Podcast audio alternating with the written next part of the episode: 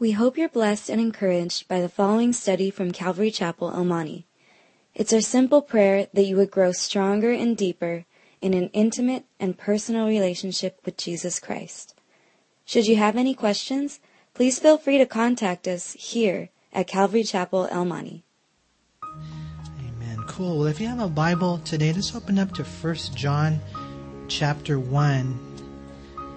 And if you don't have a Bible and you would like to follow along with us, uh, just raise your hand. And one of the ushers will bring one to you. And if you don't have one, uh, you can actually keep that Bible. But I remember a while back, I was uh, I was going to meet with uh, Jesse Rios. We call him Teacher Jesse, also known as the Lord's Ranger really cool guy. Anyways, uh, we were getting together to meet for the children's ministry, and so I figured we know we should over to McDonald's. And uh, so we got into my truck. It's a 1992 Toyota pickup, and it just so happens that he has the same truck. Uh, anyways, uh, we're driving, and he notices uh, something's wrong. He hears a sound, and so when we get into the parking lot, he's all okay. You know, pop the the hood and so I pop the hood and he says, start the engine again. And he listens and then he begins to kind of look and he finally notices there's something wrong in that area of the engine right there. And so the next day, you know, he comes up uh, over my house, probably a little bit too early, but I remember he came over, man. And uh, he's okay, start, you know, let me take a look at it while it's cold. And and uh, started up again. And then uh, basically, he was beginning to diagnose the problem with it. There was a, a, problem with the exhaust system, and he thought, well, you know, maybe it's one of the pipes down here. And so he said, if you want to fix it, you know, you take it to the mechanic. And uh, so I did that eventually, and it turned out that it was one of the exhaust pipes that was cracked. And uh, thank God they were able to weld it and uh, kind of repair that whole thing. And now it's running fine. I'll be able to pass smog and uh, different things like that, you know. But here's the thing, you know, I would have never known. I would have never known something was wrong. To me, it was just like sounding like a pretty strong engine, you know, you know. Um, but he got in and he knew something's wrong, and uh, something needs to be fixed. And that's kind of the way it is for us as Christians, you know. A lot of times we would never know. Thank God for His Word. Thank God for His people. Thank God for the Holy Spirit that begins to show us those areas of our life that need to that need to change, that we need to let go, that we need to deal with, that we need to address, that we need to stop ignoring. And then, you know, we take it to the mechanic, we take it to the Lord, and then God begins to clean house. And I think that that's one of the things that Lord wants to do in this letter right here, First John, you know, he wants us to, to be real. And if you're here today and you're not a Christian, doesn't matter how long you've gone to church, man. Going to church doesn't make you a Christian, just like going to McDonald's doesn't make you a Big Mac, right? I mean, that doesn't it doesn't cut it. Oh yeah, I went to church all my life. Big deal. One day you're going to stand before God, and either you're a saint or an ain't. Either you're real or you're not, and you got to make sure. And so there are those who are who are not even really Christians, and then there are those who are Christians, but even you're not real.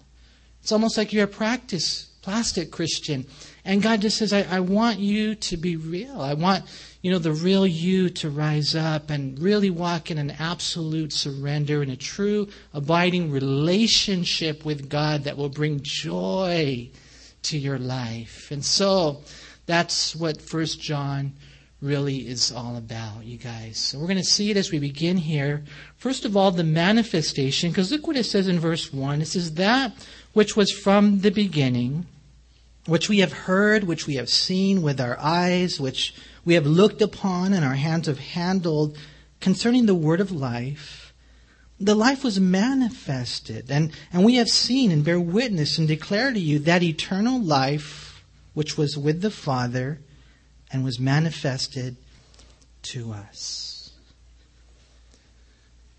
That which was from the beginning, that is Jesus Christ. Here we see Jesus, the being from before the beginning. Before that time, before time began, we read about it back in Genesis 1 1. Remember, in the beginning, God created the heavens and the earth. We read about it in John 1 1. In the beginning was the Word, and the Word was with God, and the Word was God. And there's the Word with God. He was God. And then you read in verse 14 of John 1 that He became flesh, a human, a man. and dwelt among us. What we're reading about here is the manifestation of God, the incarnation of God. We celebrated at Christmas when God took on human flesh. And John says here in verse 1 that, you know, we heard him, man. We saw him with our own eyes. We even looked upon him with that look, uh, literally in the Greek, to penetrate and investigate. We've handled him. We've touched him. He wasn't simply a spirit or a ghost or a phantom.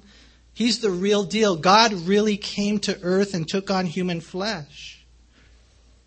And he wanted to communicate that because, again, the false teachers taught that Jesus did not come in the flesh, that he wasn't real, that he was just a a phantom who walked but left no footprints. And John writes to say, Oh, yes, he did. We heard him, man. We saw him. We touched him. Remember when Jesus rose from the dead and, uh, you know, he came and he appeared to the guys, the disciples there, and he says, Handle me. Literally, same word, handle me. Touch. A spirit doesn't have flesh and bones like I do. We read that over in the Gospel of Luke 24, 36 through 40. And later, Jesus came to Thomas. Remember, Thomas was questioning whether or not, uh, you know, unless I put my fingers in the nail scarred hands. And Jesus said, Here it is. Touch me. God said, I'm real. And that's what John begins to write. He says Jesus was manifested. And, and, and he says right here, and this, this Jesus, John again calls him the Word. We see again in Revelation, that's a tattoo on his thigh. Not all tattoos are bad, right?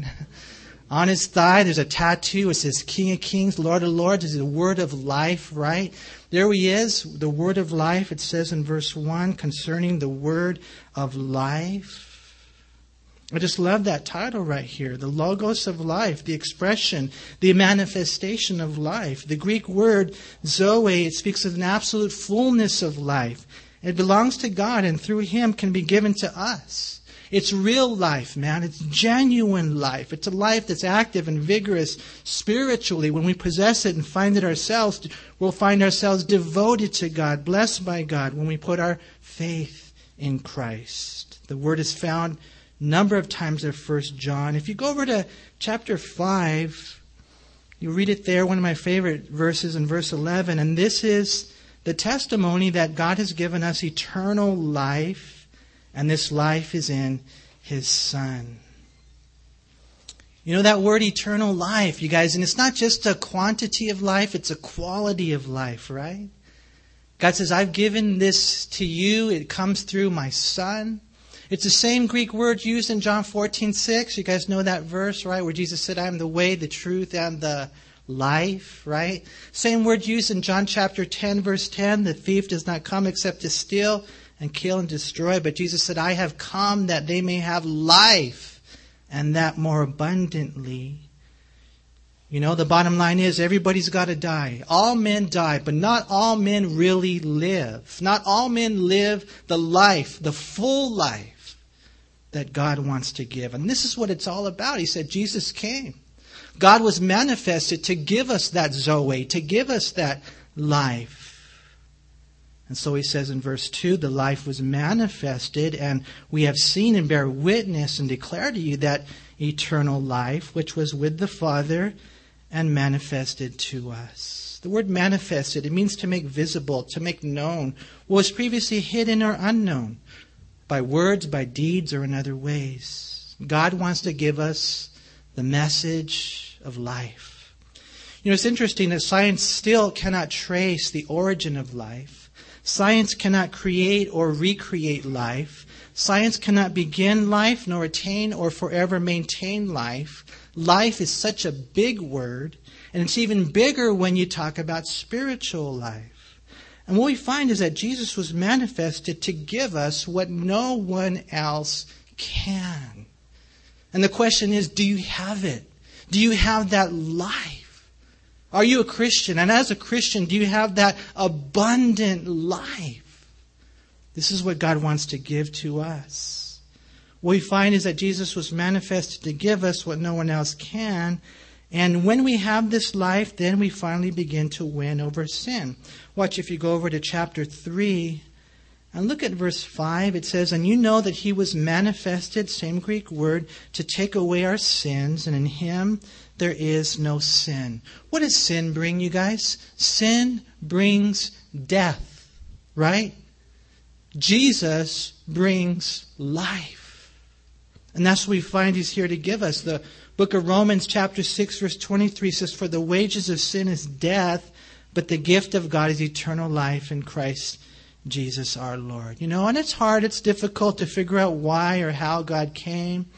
We read in 1 Timothy 3:16, and without controversy, great is the mystery of godliness. God was manifested in the flesh. But we know that he did. Even though we're not worthy, he came.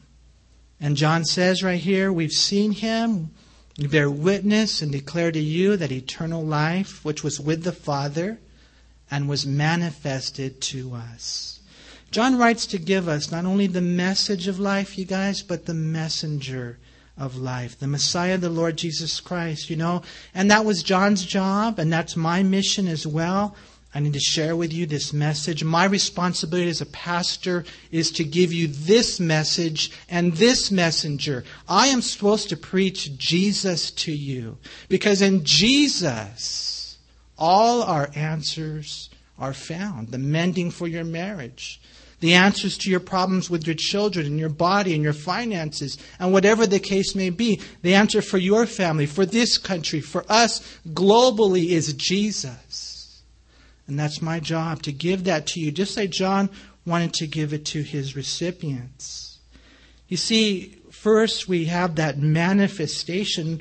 You know, God came, and then we have the aspiration so, why is John writing this? Look at verse 3. It says, That which we have seen and heard, we declare to you, that you also may have fellowship with us. And truly, our fellowship is with the Father and with His Son, Jesus Christ. And so you're here today and you're like, Why am I here? Why am I here? And someone says, Well, the reason I'm here is because my friend told me afterwards we'd go get some menudo, man. That's why we we hooked up at church, man. You know, I remember when we first started the church here, I was like, uh, In-N-Out across the street. Confirmation, man, you know. Why are we here? You know, and you know, you check off your religious, you know, whatever it is, the list that you do on Sundays and stuff like that. And I'm blessed that you're here. Don't get me wrong. But you know, we're here that God would do a work in our life. You know, this morning I woke up. It was kind of funny. I'll tell you guys a funny story if you promise not to tell anybody, man. And uh, and Shelly looked at me, my wife. She looked at me and she just made a weird, a weird face. And I think she started laughing, right? And I said, "What's wrong?" And she said, oh, "You got something in your nose, right?" And it wasn't something small. It was long and green and weird and all this kind of stuff, man. You know, and I would have never known unless maybe, you know, and then when I do, I look in the mirror, I'm like, oh, you're right. You know, can you take it out for me? No, I'm just joking. I didn't ask her that. I mean, you know, we're here because there we got we got issues. Right? I mean, you got issues. I got issues. I, I got issues that I, God is dealing with me. You know, maybe that muffler got fixed, they welded together, but something else is going to go wrong with my truck. Something else is going to go wrong with me. And one by one, as I look in the mirror, God wants to change my life. Why did they write this letter? Well, one of the things we read right there in verse 3 is because God wants us to have fellowship. There's a, there's a, there's a proactive, articulated purpose for this letter written. He says right there in verse 3 what we have seen and heard, we declare to you that you also may have fellowship with us. And truly, our fellowship is with the Father and with his son Jesus Christ. This is one out of five articulated purposes. We went over them last week. Then the practice of fellowship is something God wants in our life. God says, John says, listen, we've seen and heard and declared this to you that you also may have fellowship with us. The Greek word is that word koinonia. It means common or shared.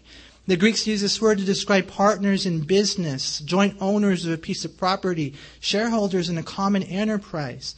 In the New Testament, refers to Christians who share a common faith, who share possessions, who are partners in the gospel. And, and basically, you guys, for us, this whole thing of fellowship is so important. We have this in common. We have this communion. We have this community of Christians in Christ. It's this relationship. It's beyond the superficial.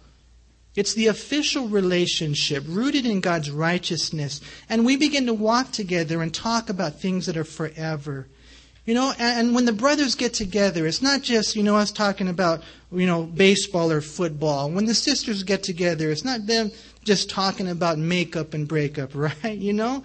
I mean, it's not just us going to church and saying hi and then saying bye. I'm fine. That's a lie. When you're not fine. When we start getting into relationship in God's righteousness, the deep things of God, it's beyond the superficial. And God says, listen, I wrote this because nine times out of ten, you're living in sin and you want to hide it. So you're not opening up. You're not walking in transparency to other people. And God says, I want to bless you. I want you to experience this thing called fellowship. It's not just life in part, but it's heart to heart. It's the life and the language of the Lord. God says through John, I just want you to have true friends. I just want you to have true family.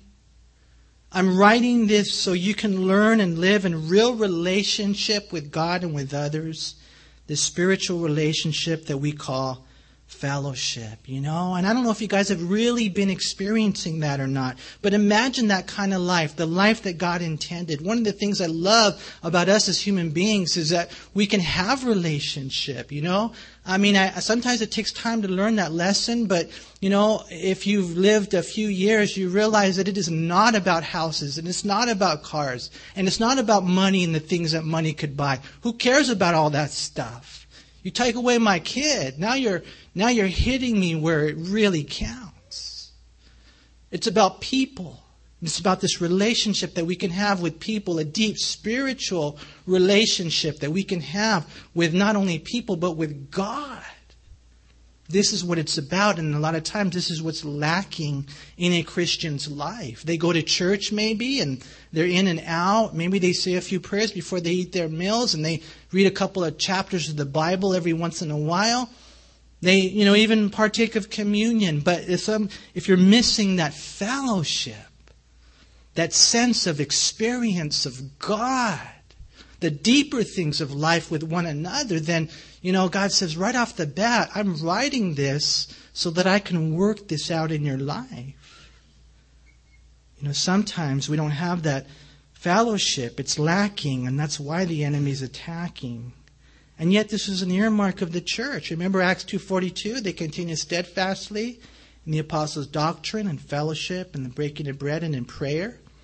And as we learn and begin to live these things, there's no doubt that our fellowship can be stronger. And so, I just want to share that with you. There's this manifestation, Jesus, the messenger, the message of Jesus, the life, the life that God wants you to have, and this aspiration. I'm writing this so you can have fellowship. And I'm writing this, secondly, look at verse 4. And these things we write to you that your joy may be full. This is purpose number two out of five. That our joy may be complete. You know, because there's a lot of people, and sometimes even Christians, who have no joy for the journey, you know, and they're always bummed out, man. They always got a frown on their face. They're always like whining and complaining about everything. There's no joy. And yet, this is Jesus' desire for us as his disciples Back in John 15, 11, he said, These things I have spoken to you, that my joy, I like that my joy may remain in you, and that your joy may be full. You know, where we listen to the words of Jesus, and we live out the words of Jesus, and then we have the joy of Jesus. It's a full joy. And what you find is that these things build upon one another, you guys. And I'm telling you, you know, and, and it's too bad that they don't teach this in school. And it's too bad that they don't teach this, you know, to our kids out there as they're growing up and they begin to learn, like, how does life really work? And then you just begin to tell them, well, you know, it's about having a, a relationship with God, fellowship. And when you have that fellowship, you're going to have joy in your life, joy for the journey. Warren Wiersbe says, fellowship is Christ's answer to loneliness, and joy is Christ's answer to emptiness. Because when you try to do all the other stuff, it doesn't fill the void. It will not bring true joy. What is joy? You know, we don't understand it. Uh, some say it's happiness. Some say they have joy when they're between illnesses, or some say they are joyful when the bills are paid, or they're they're real joyful when they found out the Lakers got Dwight Howard. You know, that's the way some people are, man. You know, and you go to the Laker game, and no offense, you know, I understand you want to have fun or anything, but man, I haven't seen you smile that long in a long time, you know, and the guy hits a three pointer, right? But how long does it last? The other team hits a three pointer, the game's over, and I don't know about you, but when I was an avid sports fan, I just felt like so depressed, man. I can't believe the Lakers lost like that in the final seconds, right? And your joy is stripped away, and it's not real joy. See, God wants to give us something a lot deeper than superficial happiness. John MacArthur said this. He said, Real joy is not merely a personality quirk that belongs to people who are upbeat. Real joy is not a shallow, giddy, fleeting sort of glee, but a deep down, abiding sense of well being that stems from satisfaction a true believer finds in God alone. Joy is the natural and expected result of authentic faith in Christ, and it rises above all the trials of life. I was thinking, you know, joy is like the smile of the heart resting fully upon Jesus, tangible and visible on the outside due to the miraculous work of the Holy Spirit on the inside. You see, happiness is a smile that goes only as deep as my face and is dependent upon my circumstances, but joy is a smile that goes as deep as my soul, that's solely dependent upon God. And brought into the context of this letter, we find this joy can only happen when we're in true fellowship with God and His people. And this fellowship can only happen when we walk in holiness which is what we read next. You see, first there's this manifestation of Jesus, the message and the messenger of life. Then there's this aspiration of Jesus. He wants us to have fellowship and he wants us to have joy. But then there's this expectation, there's examination of myself. Because we read here in verse 5, it says, This is the message which we have heard from him and declare to you that God is light and in him is no darkness at all. If we say that we have fellowship with him and walk in darkness, we lie and do not practice the truth. But if we walk in the light as he is in the light, we have fellowship with one another, and the blood of Jesus Christ his Son cleanses us from all sin. If we say that we have no sin, we deceive ourselves and the truth is not in us. If we confess our sins, he is faithful and just to forgive us our sins and to cleanse us from all unrighteousness. If we say that we have not sinned, we make him a liar, and his word is not in us. Five things right here that I think God can use for us to examine our life, to find out, you know, whether you're really a Christian, and if you are a Christian, whether or not you're being real in your relationship with God. You'll notice he says, if we say, there in verse 6. Again, if we say, there in verse 8 if we say there in verse 10. And, and no offense, but, but who cares what we say? You know, they're just words. But you'll notice right there, it says in verse 7, if we walk. Big difference, huh? Verse 9, if we confess. And that's what he wants to bring us to, man. He wants to bring us to that point where it's not just about what we talk, but it's about the way we walk. It's this place where we really examine our lives. Are you really a Christian or not? If you were to die today, are you sure you'd go to heaven? Because this is one thing that you want to be absolutely sure of. And this is the way that you can find out. You see, the Bible says in 2 Corinthians 13:5 to examine yourselves as to whether you are in the faith. Test yourselves, you know? How can we examine ourselves? Well, I think this is where First John comes in. You know, it's interesting. John wrote his gospel to tell people how to receive eternal life, John 20, 31. And he wrote this letter to tell people how to be sure they have eternal life. Remember John chapter 5, verse 13. John shows us how to examine if we're in or not, if we're in sin or not, how to test ourselves. And this is very important. Because, you know, and I've told you guys, and I'm sure you've heard many times, you can fool some of the people all of the time, you can fool all of the people some of the time. But there's never, ever a time in all of time where you can ever fool God, and that's all that matters. So let's not be content in trying to fool anyone, I pray, in life. You know, I spoke to a man the other day, uh, a moral man, I suppose, who thinks he's going to heaven, but he's not. And I know he's not because he's living in sin. He's actually deceiving himself, thinking he's okay with God because he considers himself to be a good man. He considers himself good enough to go to heaven. But there is no one good enough to go to heaven. We need to make sure, you guys, that we take the time to search our hearts and be sure that we're real. Am I saved? Am I surrendered?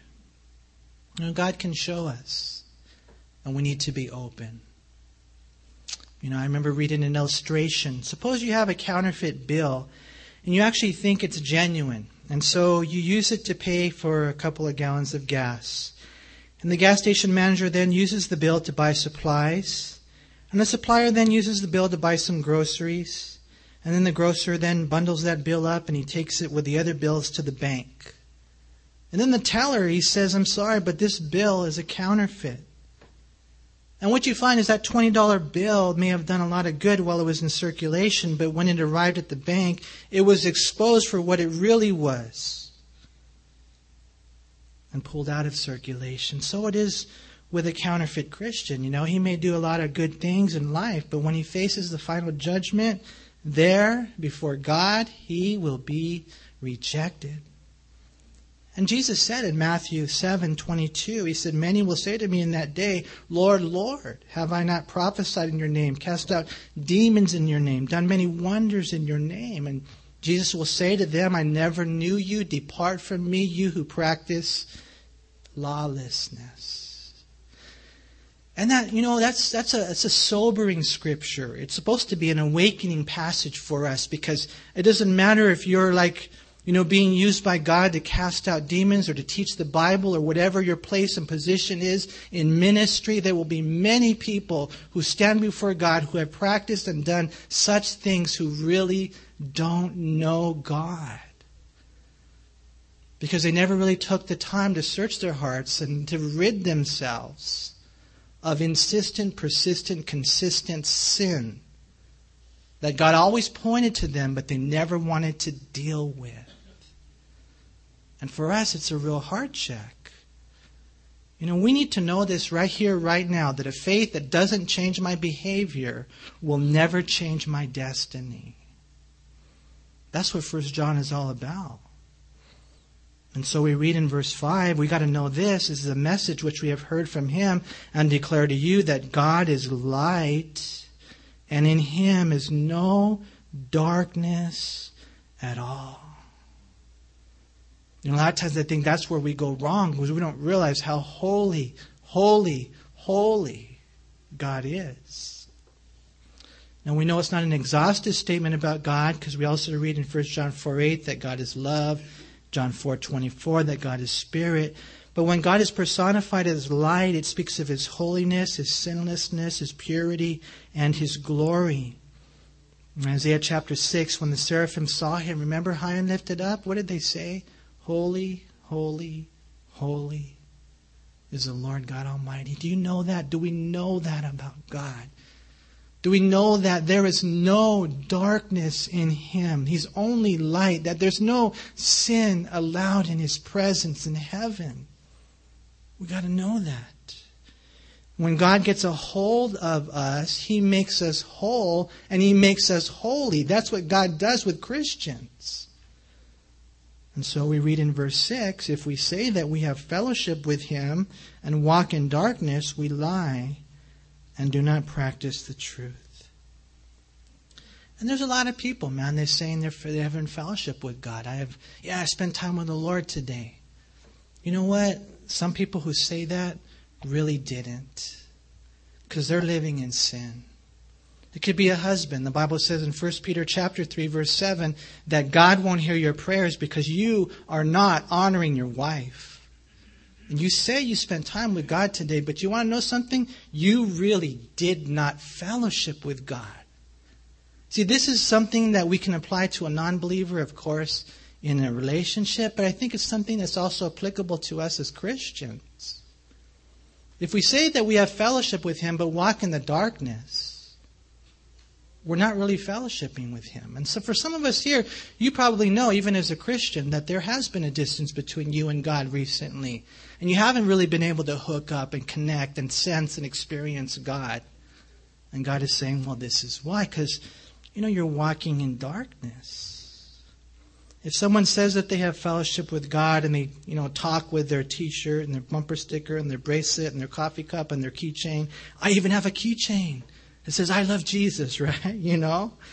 And I have a relationship and fellowship with God, but they walk in darkness. In other words, they're living in willful, persistent, insistent sin. Then John says the truth is they're liars. They're not practicing the truth. You know, how many times they people say they're Christians, but they hold on to their sex outside of marriage? The drugs, the drinking, their unsaved boyfriend or girlfriend, so called life, but it has no love, so called faith has no works. Some people are guilty of envy, adultery, pornography. Some people are guilty of hatred. And they're here today and they hate people. There is no assurance of your salvation when you're holding on to sin. And God wants us to know that. Remember what Jesus said in John 3, verse 19? This is the condemnation that the light has come into the world, and men love darkness rather than light because their deeds were evil.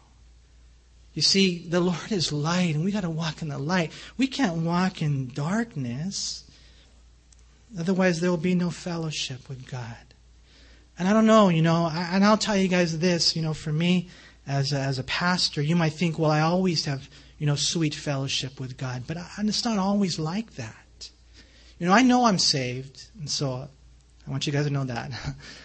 I know I'm saved, but you know, there are those times where I just know because of this area of my life that I'm not having this sweet fellowship with God, this deep, connection with Christ. And you know how it is when you're in your prayer closet, when you're in the Word, or whatever it is, you're walking in, in the Spirit. You know the difference between that and when you're walking in the flesh. The Bible says in Psalm 66 18, if I harbor iniquity in my heart, the Lord won't hear my prayer. And so there's this thing, I think, primarily applicable to non believers, but we as believers, we can take it to heart. He says, If we say that we have fellowship with him and walk in darkness, we lie. We might say we're fellowshipping, but we're not. Do not practice the truth. And in verse 7, but, here's the contrast. If we walk in the light as he is in the light, we have fellowship with one another, and the blood of Jesus Christ, his Son, it cleanses us from all sin. You know, to walk in the light is to walk in the Lord, you know, in the ways of the Lord you know, where it's not perfect necessarily, but it's proper. We're doing our best to be blessed, striving, longing to live a life of overall obedience, just following Jesus, who said in John 8:12, "I am the light of the world. He who follows me shall not walk in darkness, but have the light of life." You know, to walk in the light undoubtedly has to do with having a knowledge of God's Word, right? For how can we do what's right if we do not know what's right to do?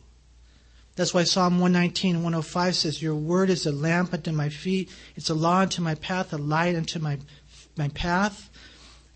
When we walk in light as He is in the light, we really do have that fellowship with one another, and the blood of Jesus cleanses us from all sin one thing I've noticed, you guys, if you're living in sin, you know, it might even be like you got in a fight with your your you know wife or your husband, and then you you know like you're in the car and you got into it, right? And then you get out of the car and all of a sudden it's like you got a smile on your face, right? Hi, how you doing? Oh, God bless you, brother. Uh, like I pray for you, and you know you try to you know, to, to talk with other people. And it's just not the same. You can't walk in transparency. There's walls that build up when there's sin in your life. And that's why we have to deal with these issues. Otherwise, we have no fellowship. In verse 8, he says, If we say that we have no sin, we deceive ourselves, and the truth is not in us. Now, you'll notice here in verse 8 that the word sin is singular. And it probably means that it's a reference to our sin nature. Like, I don't have a sin nature. And psychology will teach you that. Psychology teaches that man is inherently good or neutral, maybe a blank slate. But theology teaches that man is inherently evil. We have a fallen nature, it's a sin nature. And this is due to the fall of Adam, and we're all part of Adam's family, right? Maybe you're here today and you're thinking, you know what, Manny, I know a little bit about you. You were all jacked up. But me, I'm a pretty good person, man. Man, whatever you don't ever say that. No one here is a, is a pretty good person, man. We're all, you know, sinners by nature. We all have that wickedness within us. Now, if there's anything good about you, it's not you. It's Jesus, right? But we need to recognize and acknowledge this sin nature. If we say we have no sin nature, oh, he says right there, man, we're in big trouble. We deceive ourselves, and the truth is not in us. When you begin to deceive yourself, you are in big trouble, right? Romans chapter 5, verse 12, it says, Therefore, just as through one man sin entered the world, and death through sin, and thus death it spread to all men because all sinned. And I told you earlier, I love kids, and we love the Operation Christmas Child. But the bottom line is, even kids are sinners, right? Even when they're born, they're sinners, man. Right away, they learn to cry, not just when they need their diapers changed or when they need food, but when they want to be picked up and held, right? When they're screaming for attention. For some adults, it never, it never goes away, man. it's part of the sin nature. And you do not have to teach your little kid how to lie. You don't. You don't have to teach your little kid how to be covetous. You don't, right? Mine. That's probably one of the first words they learn, right? Mine, you know? Oh, I didn't do it. It's because there's a sin nature within us. And we have to acknowledge that. It's always there, ready and willing to rear its ugly head. David said in Psalm 51, verse 5 Behold, I was brought forth in iniquity and in sin my mother conceived me. And this is talking about original sin. If we deny that part of ourselves, we're going to be in big trouble. We deceive ourselves, and the truth is not in us. But, look at verse 9, if we confess our sins, he is faithful and just to forgive us our sins and to cleanse us from all unrighteousness. And here's where we now begin to do business with God you guys. Here's where your friend comes in and he says, You know what? I hear a sound. Pull over. Let's check the trunk. You know, and then he, he examines it, takes it to the mechanic, and there's a massive crack in your exhaust pipe. And then you begin to deal with it. You begin to meddle with the middle. You begin to handle the heart. You begin to deal with specific areas of your life. God is saying, I want to have fellowship with you. I want a true relationship with you. And I want you to have true relationships with others, which will blow you away, which will bring so much joy for your journey. But here's where it is we got to start cleaning house. You know, and here a lot of people are, oh, I want to save the world. You know, but Jesus said in Matthew chapter 7, verse 1, Judge not lest you be judged. And then in verse 5, he says, Hypocrite, first take that plank out of your own eye then you will be able to see clearly to see the speck and remove the speck out of your brother's eye. It begins first with self confrontation, right? And then we begin to change, and God does a work. God will empower us. You know, here he says right here that we have to confess our sins. The Greek word for confess, homologeo, it simply means to say the same thing. And to confess my sins, it simply means that I say the same thing about them that God does. That's sin. Prayerlessness is sin. Lord, forgive me for my prayerlessness. Laziness is sin. Lord, forgive me for my laziness. You know, bitterness is sin. Lord, forgive me for my bitterness. You know, sometimes I think where, we Christians, we, where we mess up, and it's okay to say, Lord, forgive me of my sins, and you're talking, you know, a whole bunch of people, and you're praying with a whole bunch of people, but you can't do that in your prayer closet. You gotta get more specific than that. Imagine if I took my truck to the mechanic and he fixed the tire, or whatever, you know? No, dude, the problem is, you know, the exhaust pipe, and, and you know, we gotta get specific with the Lord. So that then the Lord, we can begin to find out, okay, what does the Bible say about that issue? And then I learn the word, I quote the word, I stand on the word, and God begins to change our life. We got to say the same thing about sin that God says, and we have to forsake it. Proverbs twenty-eight thirteen says, "He who covers his sins will not prosper, but whoever confesses and forsakes them will have mercy." Here's the problem. We as Christians believe that if we can cover our sins, we will prosper. If I can hide it from everybody, then I'm going to be okay. No, you're not going to be okay. You got to confess it. You got to forsake it. And then you'll prosper. And then maybe you're here and you came from a Catholic background and you're wondering whether or not you should confess your sins to a priest. Well, the Bible never commands us to confess our sins to a priest, but it does mention the benefit of confessing our sins to one another. James 5:16 says, "Confess your trespasses to one another." And this is part of the process, really, I think, of overcoming sin. Not that my brother or sister has the power to forgive my sins before God, but they can pray for me and even they can keep me accountable. You know, sometimes we say, I'm sorry. And it's a part of our pride is we won't say what we're sorry for. You know, you tell your wife, I'm sorry. And she says, What for? Oh, don't make me go there. You're getting all historical on me, right? no, I'm sorry for why? Because now you make yourself accountable in that area of your life. You know, the beautiful thing about this verse is that when we humble ourselves and confess our sins to the Lord, look what he says right there I will forgive that person. He says, God is faithful and just to forgive us our sins and to cleanse us from all unrighteousness. That's a promise, you guys. If we confess it, and you know, I don't, I can't imagine why somebody wouldn't. I can't imagine that man that I spoke to the other day who said, no, he's fine. He doesn't need to confess his sins. I mean, don't you know? Don't we know we need Jesus? Don't we know that? I mean, none of us are good enough. None of us are perfect. We need God to forgive us of our sins. The Greek word means to send away. And so, in one sense, it's like these sins are all over you. God will take them and God will send them away. Not only that, let's just say this was the sin, this dirty, filthy, you know, rag or whatever. God takes it off, He sends it away. And then what He does is He starts cleaning me.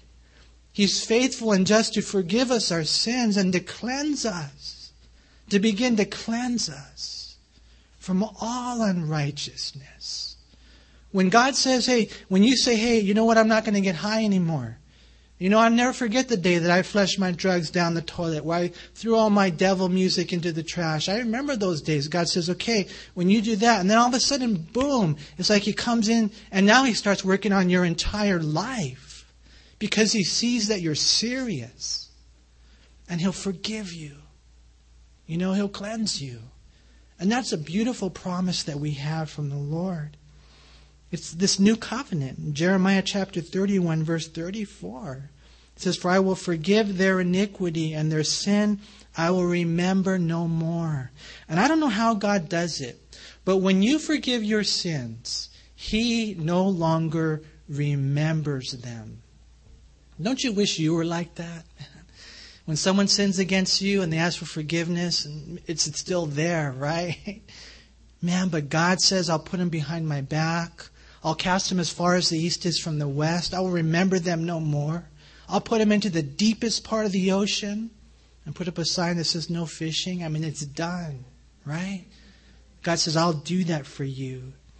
In Micah chapter 7, I like what it says in verse 19 and 20. He will again have compassion on us and will subdue our iniquities. You will cast our sins into the depths of the sea. Isn't that cool? he forgives us and cleanses us. He changes our standing.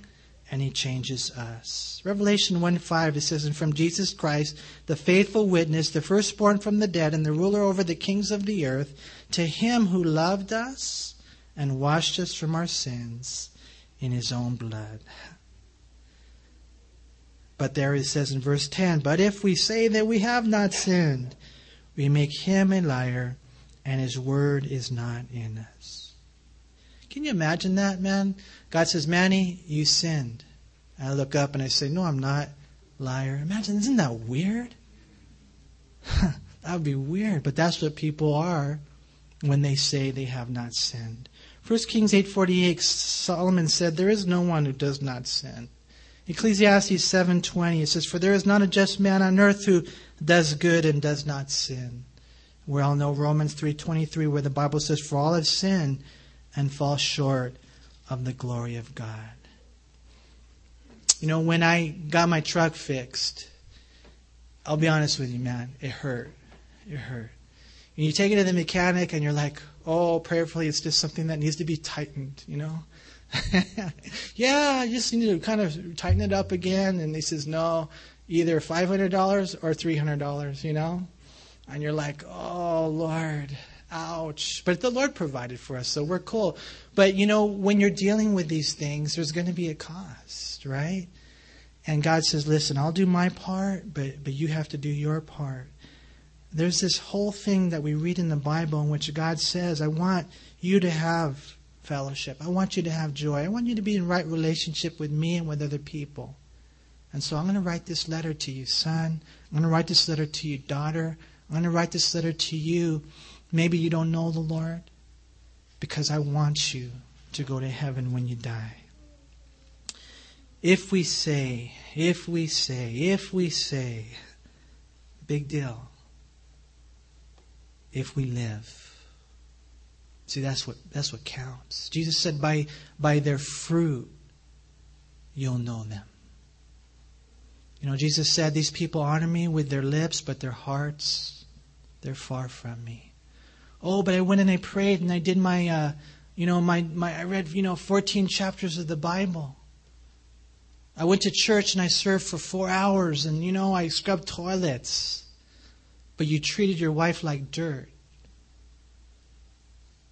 you're in big trouble. God's not religious.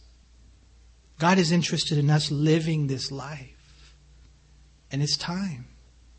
I think it's time, you guys. God help us to be real, which is what First John is all about, right? Warren Wiersbe said this When a person uses up all his energy in pretending, he has nothing left for living. Life becomes shallow. A person who pretends not only robs himself of reality, but he keeps himself from growing. His true self is smothered by his false self. And that's why I pray you guys, you know, we gotta just, man, we just gotta come out. And uh, it's not like tomorrow you're going to be perfect and you're going to dot all your I's and cross all your T's. But it's like today we will stop pretending to be perfect. And then we begin to try to live the life and to be real, know that Jesus was real, and so should we. We want to have joy by having fellowship with God, and so we have to deal with the issues, man. It's so cool to know that we can find freedom and forgiveness in the Lord because the last I heard, one cross plus three nails came out to forgiven. And that's who we are, you guys. I pray that we would have this relationship with the Lord. And so, Father, we thank you for allowing us to study your word together. Thank you for your beautiful people that are here that, you know, you've given them time to repent. You love them, and I know they love you. But now there's just another step, another step that needs to be taken. And so, Lord, we pray that you would just move in every heart. And if there is anyone here today who is not sure whether or not they're a Christian, then today would be the day of salvation. If there's anyone here as a Christian who's just not living that life of surrender, then today would be the day of absolute surrender. And just with every high close and heads bows, you guys praying, just in case, man, if you're here today and you're not a Christian, You know, the good news is Jesus did come. Jesus did die for you. He died on that cross for you. And all your sins that you've ever done were laid on him. He paid the price. They put him in a grave, he rose again. And now all God asks is that you believe in him. You put your faith in him. And if you want to do that today, just so that you can know for sure you're forgiven, you will then you'll have the power to live the life, but you won't have the power until then. You want to receive Christ today by faith, just want, to, want you to raise your hand, and we're going to pray for you. Something only God can do, man, but if if you're not sure and you want to be sure, then today is the day of salvation. Anyone here, man, raise your hand. Don't let the devil keep you down. Don't let him win. I've seen so many lives changed by a simple raising of the hand because it comes from the heart. And it says, Lord, I'm a sinner, but I need a Savior. Jesus, I give you my life. Anyone here?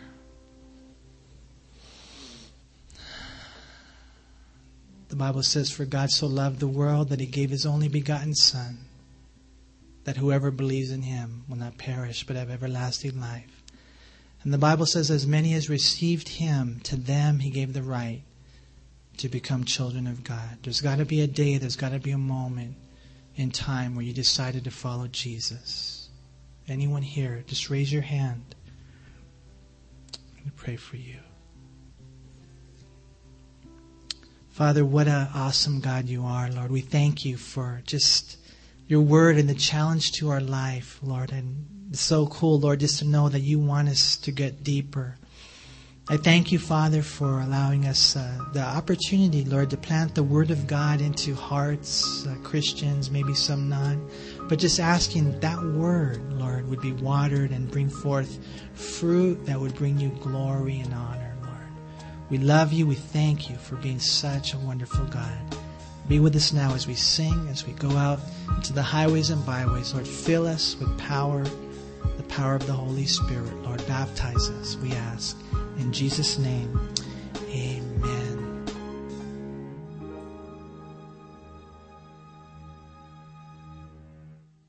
We hope you were encouraged by this study. If you have any questions, please call us at Calvary Chapel El Monte at air code 626 454 3414. Remember that Jesus loves you.